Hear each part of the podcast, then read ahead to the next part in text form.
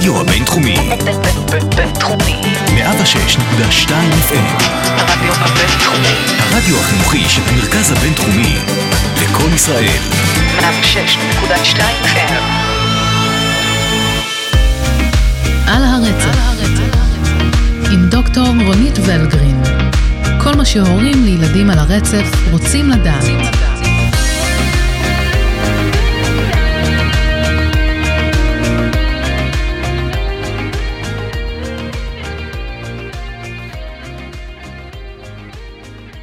שלום לכם ולכן, מאזינות ומאזינים יקרים, ותודה שהצטרפתם אלינו לפודקאסט על הרצף ברדיו הבינתחומי 106.2 FM. לי קוראים ענת גרינבלום ואני אימא לילד על הרצף האוטיסטי. הסדרה הזו עבורי היא תחילתו של מסע עם המון סימני שאלה. כמוכם, גם אני עמוסה בלבטים ומנסה להחליט את מה שהכי טוב בשביל הבן שלי והמשפחה שלי. סדרת הפרקים הזו היא הזדמנות לגלות עולם מושגים חדש ולצייד עוד הורים כמוני בתובנות חשובות. מדי פרק אני ודוקטור רונית ולגרין נשוחח על השאלות שמעניינות את ההורים לילדים על הרצף. נסביר מה זה הפרעות תקשורת, נדבר על מה שקורה בתוך חדרי הטיפולים, מתי ואיך כדאי לכם ההורים להיות מעורבים, איך בוחרים דמויות טיפוליות ומה עושים אם לא מרוצים. כמובן נדבר על גישות טיפול שונות ועל כל השיקולים שחשוב לקחת בחשבון כשחושבים על מסגרת שצריכה להתאים לילדים שלכם. נאפשר לכם הצצה לעולם המקצועי ונעשה לכם סדר במידע הרב שקיים ברשת, אבל לעיתים הופך למבלבל.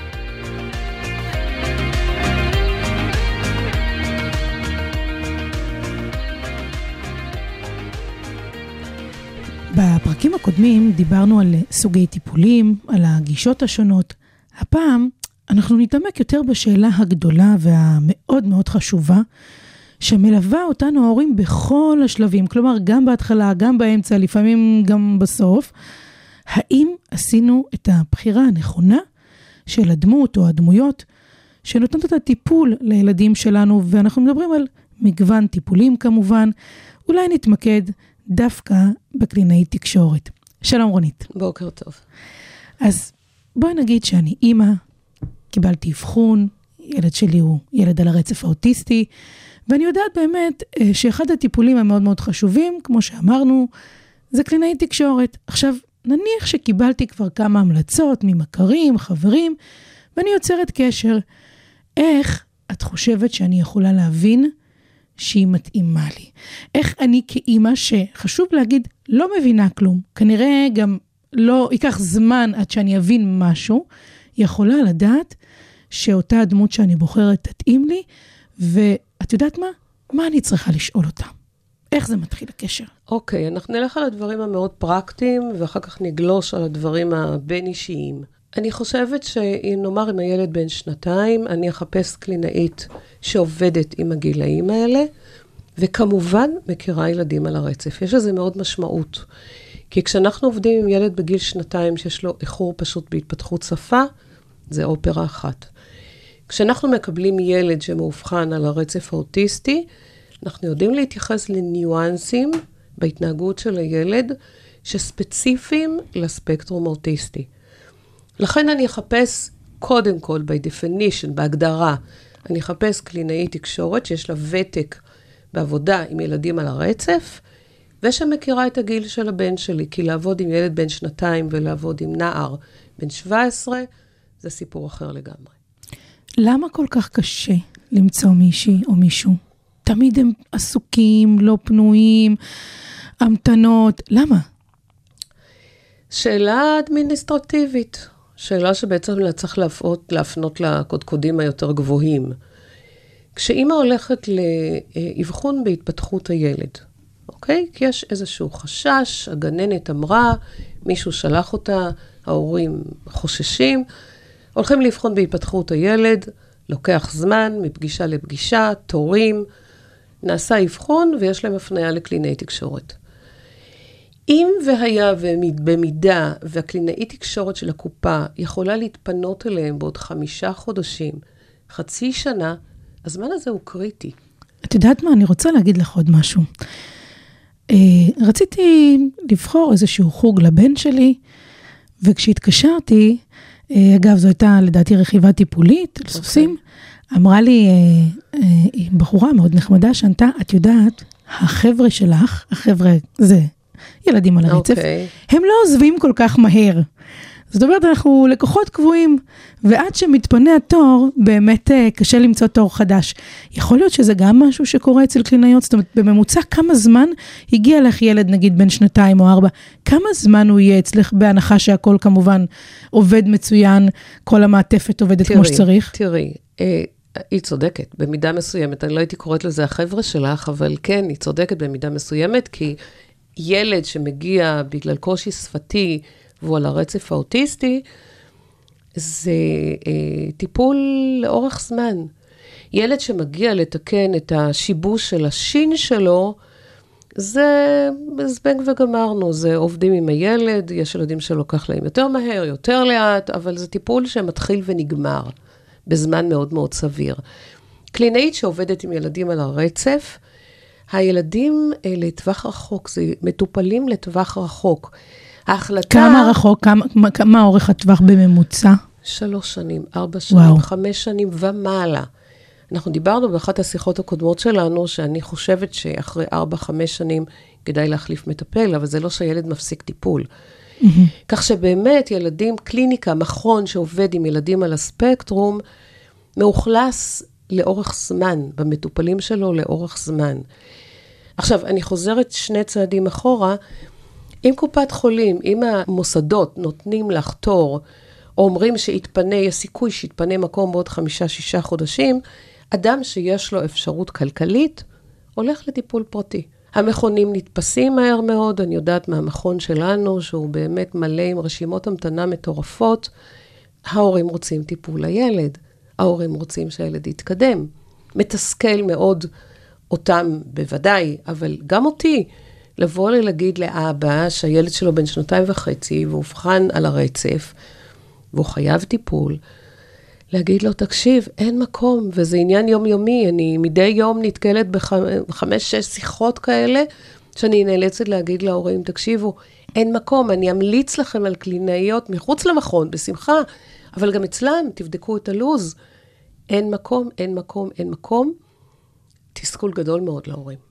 זה נשמע שיש אה, ממש צורך לפתוח אולי איזושהי הדרכה הורית, ממש אך ורק להכשיר הורים, לעשות אולי בצורה סופר אה, מזערית, מה שנקרא, אבל קצת, טיפה, לתת להם כלים איך אפשר כבר להתחיל לקדם את הילד. כי בגילאים חובה. זה המון זמן. חובה, חובה באמת לעשות להורים שלא מוצאים קלינאית, וברור להם שהילד צריך איש מקצוע, והם לא יכולים להחליף את איש המקצוע, אבל חובה לעזור להם בקטע של מה אני עושה בינתיים? התסכול המאוד גדול, הרי ברגע שאנחנו נכנסים לעשייה אחרי האבחון, אנחנו מרגישים שאנחנו תורמים להתקדמות של הילד. ברגע שאנחנו קיבלנו אבחון, אנחנו יודעים שילד חייב טיפול, אנחנו לא מוצאים לו טיפול, הזמן עובר, התסכול הוא עצום. אז כן, אני לגמרי מסכימה איתך.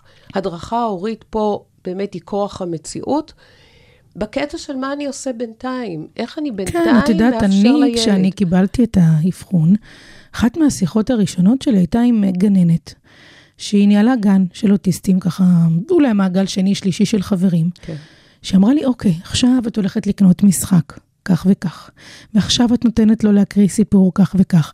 זאת אומרת, היא כבר הדריכה אותי מבלי כמובן לפגוש את הילד וכולי, אבל דברים מאוד מאוד כוללניים שהם נתנו לי לפחות את התחושה שאני כבר בתוך עבודה. את יודעת, אני לא יודעת כמה קידמתי, מה עשיתי, אני לא אשת מקצוע, אבל לפעמים אני אומרת, גם התחושה נכון. שאתה מתפנה ואתה אחד על אחד עם הילד, נכון. אתה מרגיש שאתה באמת עושה משהו. אבל עוד דבר אחד, ענת, שהוא נורא נורא חשוב להגיד, בזהירות יתר. כי אנחנו לא רוצים להפוך את ההורים למטפל או למורה של הילד. המקום של ההורים הוא לא יסולא בפז, הוא... הוא המקום היחיד שהילד באמת צריך להרגיש ביטחון וצריך להרגיש שהוא הכי הכי, וצריך לקבל את כל החיזוקים בעולם, וזה באמת המקום הכי בטוח בשבילו. אני כן הייתי מדריכה את ההורה איך להיות אולי הורה יותר מקדם, אבל עדיין הורה. לא לאבד את המקום של לא. לשכוח שאתה. אתה לא המטפל. תגידי, יש הבדלים אדמיניסטרטיביים בין להיות לקוחה של מכון פרטי לבין אה, להיעזר בקופה?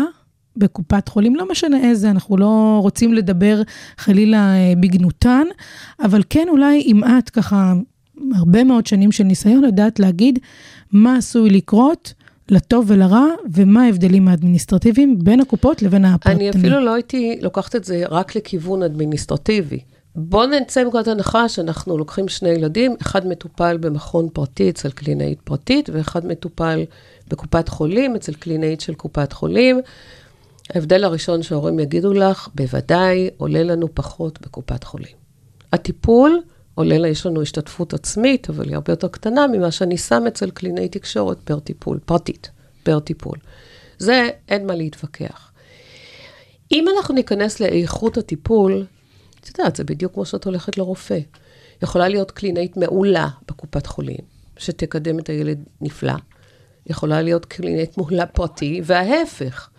יכולה להיות קלינאית פרטית לא מוצלחת, שלא תקדם את הילד, וכנ"ל בקופת חולים. זה קם ונופל על אנשים.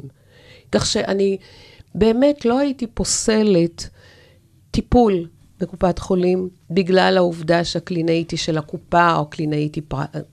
לא הייתי פוסלת את זה. צריך לראות מי עומד מולך, מי איש המקצוע.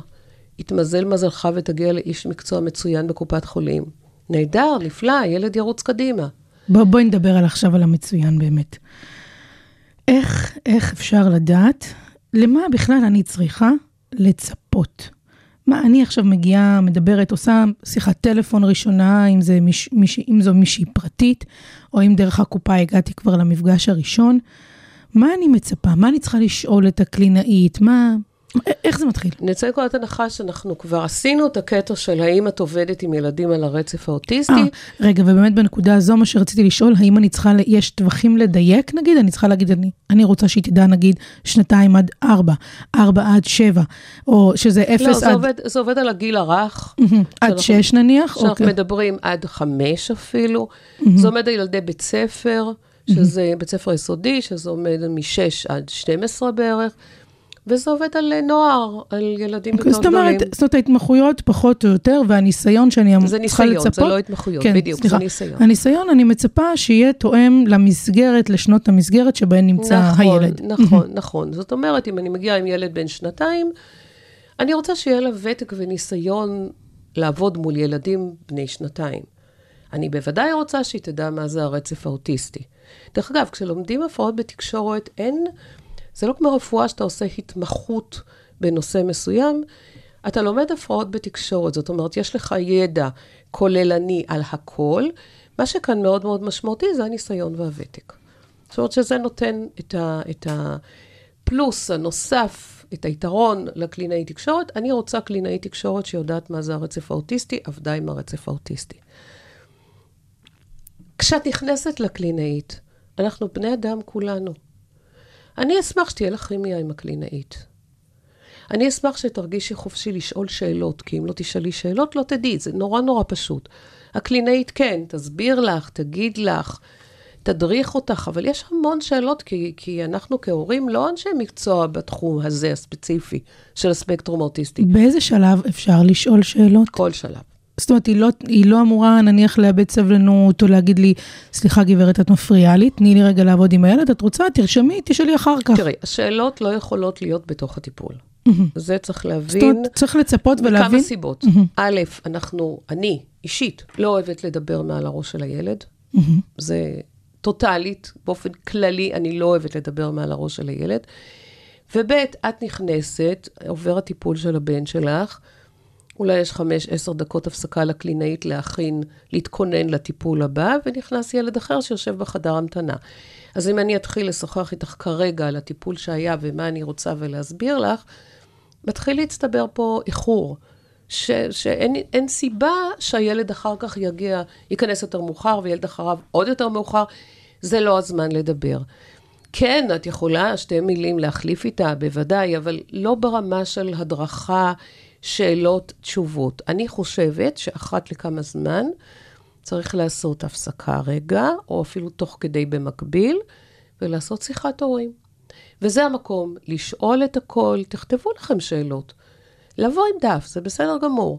לשאול את כל מה שלא הבנתם, לשאול את כל מה שמעורפל ולא ברור. אפילו מה, כשאת משחקת עם הילד, למה את רוצה להגיע? איך את רואה את הילד שלי? מה, מה, לאן את חושבת כי נניח שאני באמת לא מצליחה להבין מה מטרת המשחק. אני לא מצליחה להבין, לראות מה הוא אמור ללמוד, מה הוא אמור לעשות, כי הרי בסופו של דבר, כשאת משחקת עם הילד, את לא נותנת לו תחושה של, היי, נכשלת, או, ו- ואם אני כהורה צופה רגע באותו טיפול, אז אני לא יודעת אולי מה הייתה המטרה. נניח שלא הצלחתי להבין מה הייתה המטרה. אז באמת לרשום לעצמי ופשוט לבקש ממנה כן. אחת לכמה זמן, לשבת, כן. לקבל הסבר, כן. מה המטרה. תראי, אם זו שאלה אחת אקוטית, שאת לא רוצה לחכות איתה לפגישה הבאה, תרימי טלפון לקלינאית. אני לא חושבת שתהיה קלינאית שתסרב לדבר איתך. תרימי טלפון לקלינאית, תשאלי את השאלה, היא תענה לך את התשובה, הכל בסדר. אבל מצטברות שאלות מאוד מהותיות. איך את רואה את הילד שלי? למה את רוצה להגיע? מה, מה המשמעות של מה שאת עושה? מה את רוצה להגיע במשחק הספציפי הזה? השאלות באמת מצטברות, וטוב שכך. חלק מהטיפול זה לענות תשובות לשאלות. אני יכולה לגעת בנושא קצת גס? בקטע בטח, של עלויות? אני, בוודאי. אוקיי. זה, זה נושא חשוב, זה בואי, נושא הכיס חשוב, שלנו הוא חשוב זה, מאוד. זה נושא חשוב לגמרי. אני, בעיניי, טיפול טוב, זה טיפול שמכניס את ההורים לתוך המשוואה. זאת אומרת, הקלינאית לא... את בעלת המקצוע, יושבת עם הילד המטופל, עושה מה שאת חושבת שנכון לעשות, הם הולכים הביתה והכול סבבה. זה לא. אני חושבת שהמשמעות של הורים שיושבים בתוך הטיפול, ואנחנו נרחיב על זה באחת השיחות הבאות, אבל היא מאוד גדולה, ההורים צריכים להבין מה שאת עושה, או לשאול אם הם לא הבינו. יש לזה מאוד משמעות. ואז אנחנו נתקלים, אנחנו יורדים לקרקע ב- ב- בשאלות נורא פשוטות. למה שיחת הורים צריכה לעלות לי כסף? אבל זה זמן עבודה. יפה מאוד. גם הידע הוא, הוא כסף. סליחה, אנחנו נשים, מוכרים ידע בואי בכסף. בואי נשים רגע את הידע הוא כסף בצד, אבל זה זמן עבודה. ואני... היא בזמן הזה לא מקבלת מטופל. נכון מאוד. זה זמן עבודה. על עבודה משלמים, למרות שאנחנו נשות טיפול, ומפעם לפעם אני מקבלת את התשובה, לא הייתי מצפה מאשת טיפול שתיקח כסף על אה, הדרכת הורים, כי זה חלק מהטיפול. אם זה חלק מהטיפול, גם הביקור שלי בבית הספר הוא חלק מהטיפול, גם הביקור שלי בגן להדרכת הגננת הוא חלק מהטיפול. הטיפול, יש לו עלות נקודה. הדבר הכי מצער הוא שהורים אומרים, אה, תראי, הטיפול גם ככה עולה לי כסף, אני לא רוצה לבזבז כסף על שיחת הורים. ופה לדעתי יש חוסר הבנה. כי בלי השיחת הורים, בלי האופציה שאתם תשאלו את כל מה שאתם רוצים לשאול ותקבלו תשובות על כל מה שלא ברור לכם, אנחנו לא זזים קדימה. התפקיד שלי זה להכשיר אתכם, ההורים, כדי שתוכלו לספק לילד סביבה טובה, מטפחת התקדמות. אני, אני רוצה להגיד שלמשל אה, היום מאוד נהוג, מאוד מקובל, כשלמשל אחד הילדים הולכים לטיפול רגשי, אצל דמויות כאלה ואחרות, יש היום כל מיני טיפולים דיאדיים בכל מיני גילאים, okay. אוקיי. אה, ואנחנו מדברים על לא משנה אומנות ודרמה וחיות okay. אוקיי. ומה שזה לא יהיה.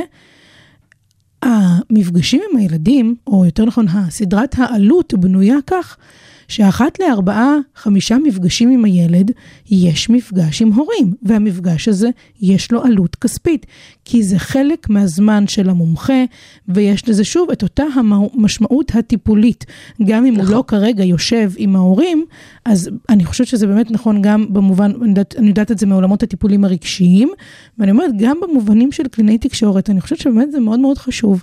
אה, אם אתם מרגישים שאתם סבבה ויודעים, אז תעשו את זה אולי פעם אחת, אבל תעשו את זה באמת לראות את ההשלכות בעיני, ואת בעיני המשמעות. בעיניי זה must. בעיניי. זה must. והדבר האחרון שאני רוצה לראות זה הורים שיש להם בבטן שאלות, התלבטויות תמיהות, ולא שמים לי את זה על השולחן. כי המקום שלי זה לענות לכם על השאלות, זה תחום הידע שלי. בשביל זה למדתי אי אלו שנים.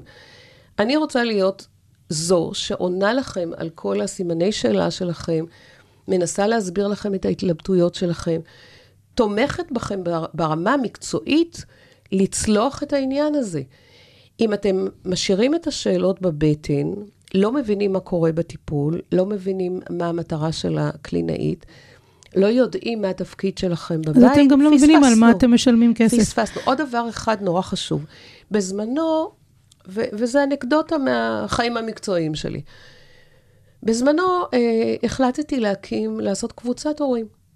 קבוצת הורים לתמיכה, אבל פחות תמיכה רגשית, ויותר תמיכה פרקטית. שאלות שאנחנו, דברים שאנחנו נתקלים עם הילד ביום-יום. כי ב- ללמוד אחד מהשני זה נפלא בעיניי, לא צריך להמציא את הגלגל גלגל מחדש. לעשות קבוצת הורים שבה אני יושבת ומנחה, מחלקת מהידע שלי, מהניסיון שלי, שהוא בכל זאת נשען על לא מעט ילדים, אבל ההורים גם לומדים אחד מהשני.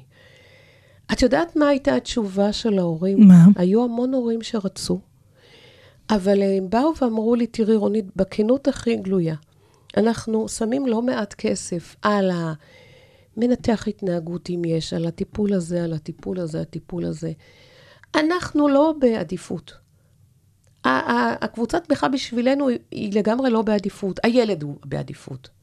אז אני רוצה לחדד את זה. אם אתה לא תהיה שלם עם עצמך כהורה, אם אתה לא תהיה רגוע בעצמך כהורה, אם לא יהיו לך תשובות לשאלות שלא נותנות לך לישון בלילה, תוצאה היא שהילד מקבל את, ה, את החוסר שקט שלך, את החוסר רוגע שלך. זה מקרין זה לי- תמיד אחת המטאפורות, ב, את יודעת, ב, בהנחיות אה, לשעת חירום כשממריאים במטוס, אז אה, נכון, אומרים לך, אם בדיוק לא זה. תקבל את החמצן שלך, אז איך, אה, בדיוק, איך בדיוק. תנשים את הילד? אתה בדיוק חייב זה. להיות חזק וחייב לדעת. בדיוק. נגיד שיש לי קרובת משפחה ממש קרובה, אחות, אוקיי. שבמקצוע היא קלינאית תקשורת. מה דעתך על המפגש הזה שאני אביא לה את האחיין שלה לטיפול? פלוסים, מינוסים? אה, בעיניי מינוסים. כי אני רוצה לשמר אותה כדודה. עוד פעם. אני עבור הילד. עבור הילד. אני חושבת שהתפקודים המשפחתיים הם כאלה שהם בלתי ניתנים להחלפה. מטפל אפשר לשנות, אפשר להחליף, אפשר הכול. דודה, סבתא, אימא, אי אפשר לשנות. אני זוכרת שכשהילד שלי, אחד מהילדים שלי, האישיים, שהיום הוא בן 40, אבל כשהוא היה צעיר מאוד והיה לו שיבוש בהיגוי שלו, אני לקחתי אותו לחברה שלי. למרות שבאמת, זה היה מאוד פשוט בשבילי לשבת איתו, לתרגל איתו ו- ולתקן את העניין הזה. לקחתי אותו לחברה שסמכתי עליה שהיא תעשה את העבודה. אני לא יכולה להגיד שעם הנכדים שלי, אני לא נותנת את האינפוט שלי כקלינאי תקשורת. אני כן, זה, זה חלק ממני, אני, אני קלינאי תקשורת, זה החיים שלי.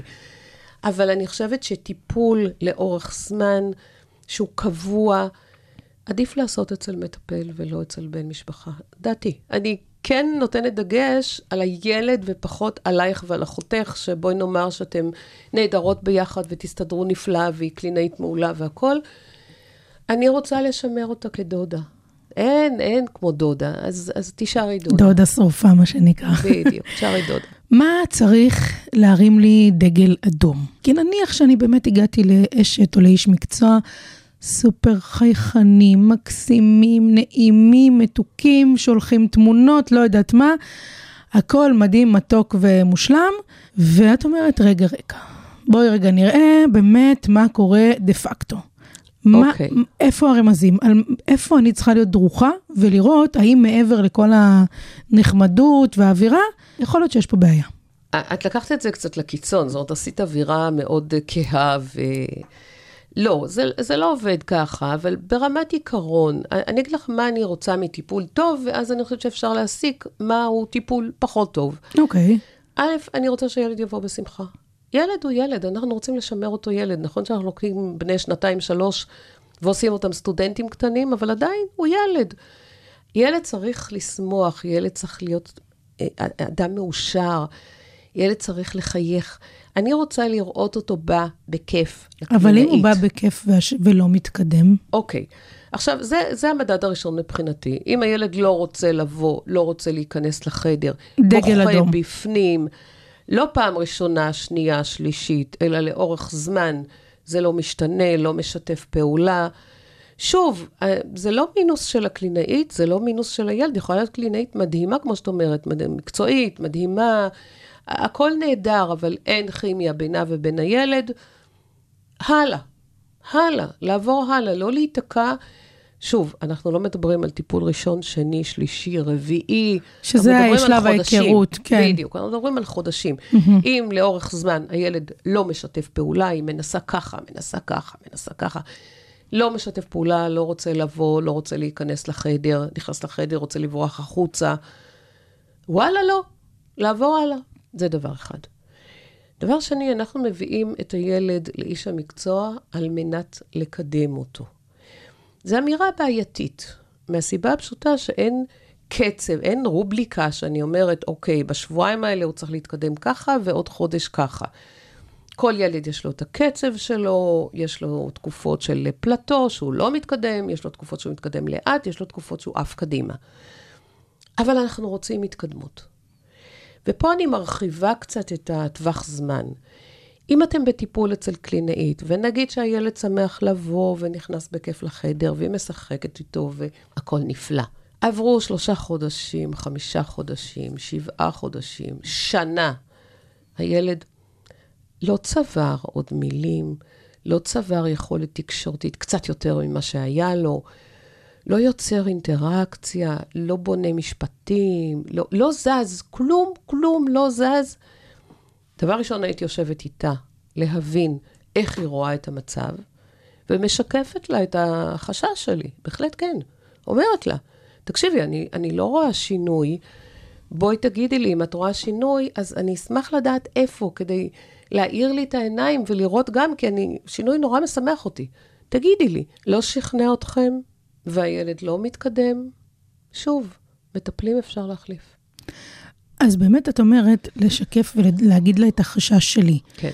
ונניח שלא, באמת זו הייתה דוגמה יותר קיצונית, ואני אחזור רגע למשהו יותר מאוזן. אוקיי.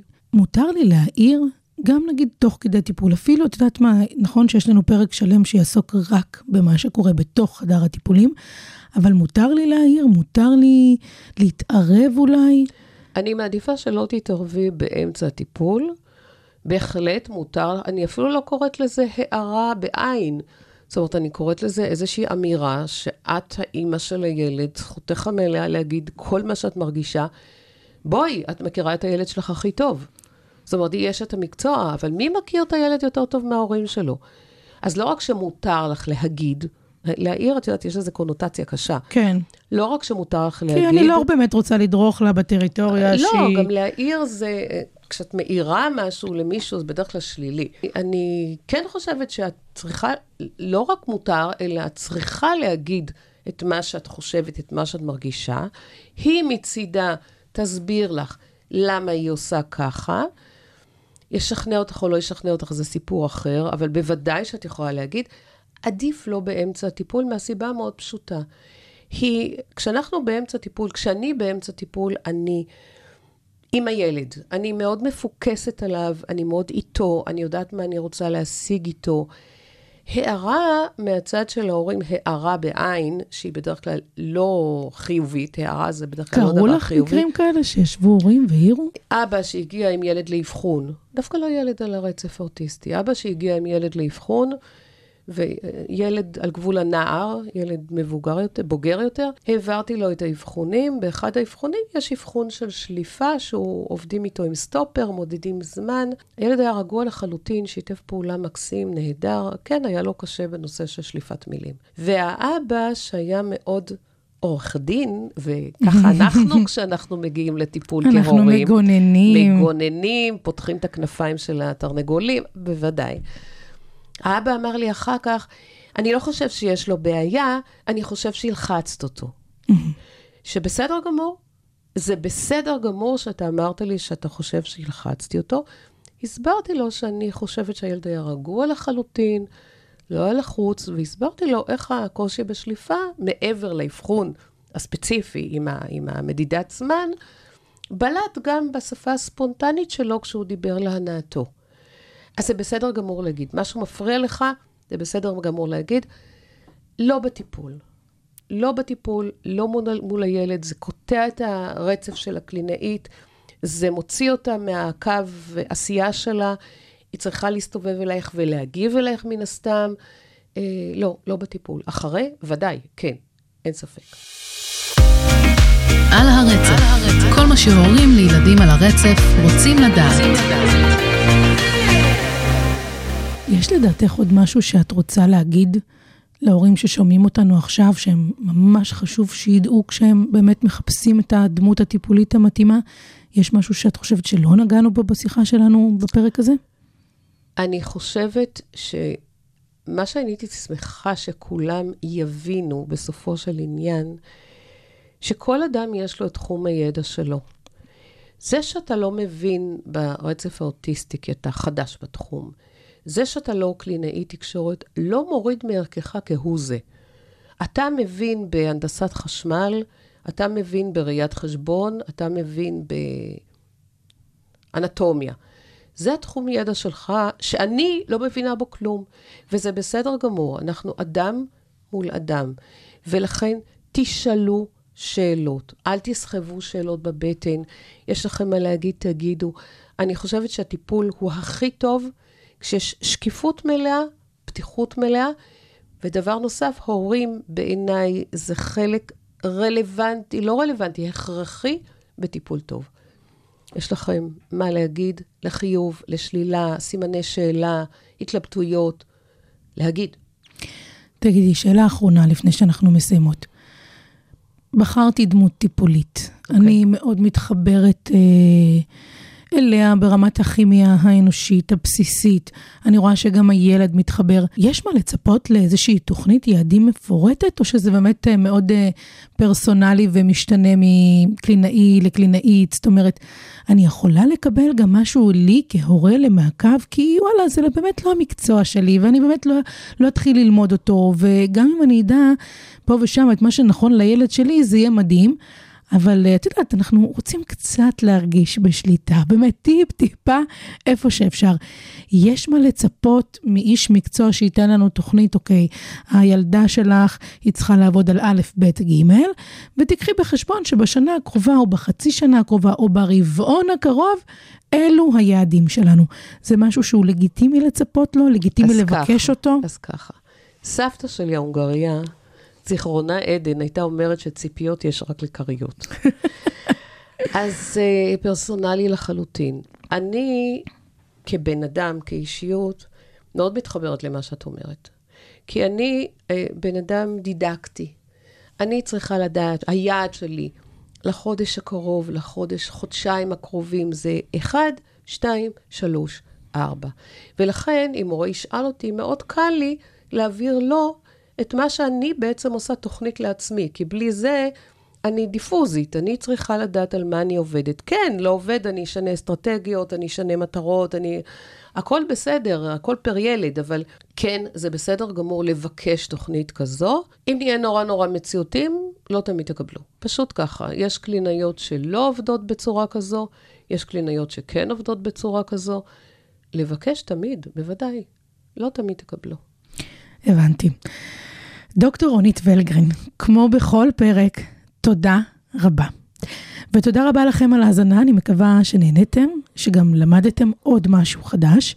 תצטרפו אלינו לפרקים נוספים ברדיו הבינתחומי 106.2 FM, אנחנו פודקאסט על הרצף, בספוטיפיי, אפל פודקאסט ובכל אפליקציות הפודקאסטים המוכרות.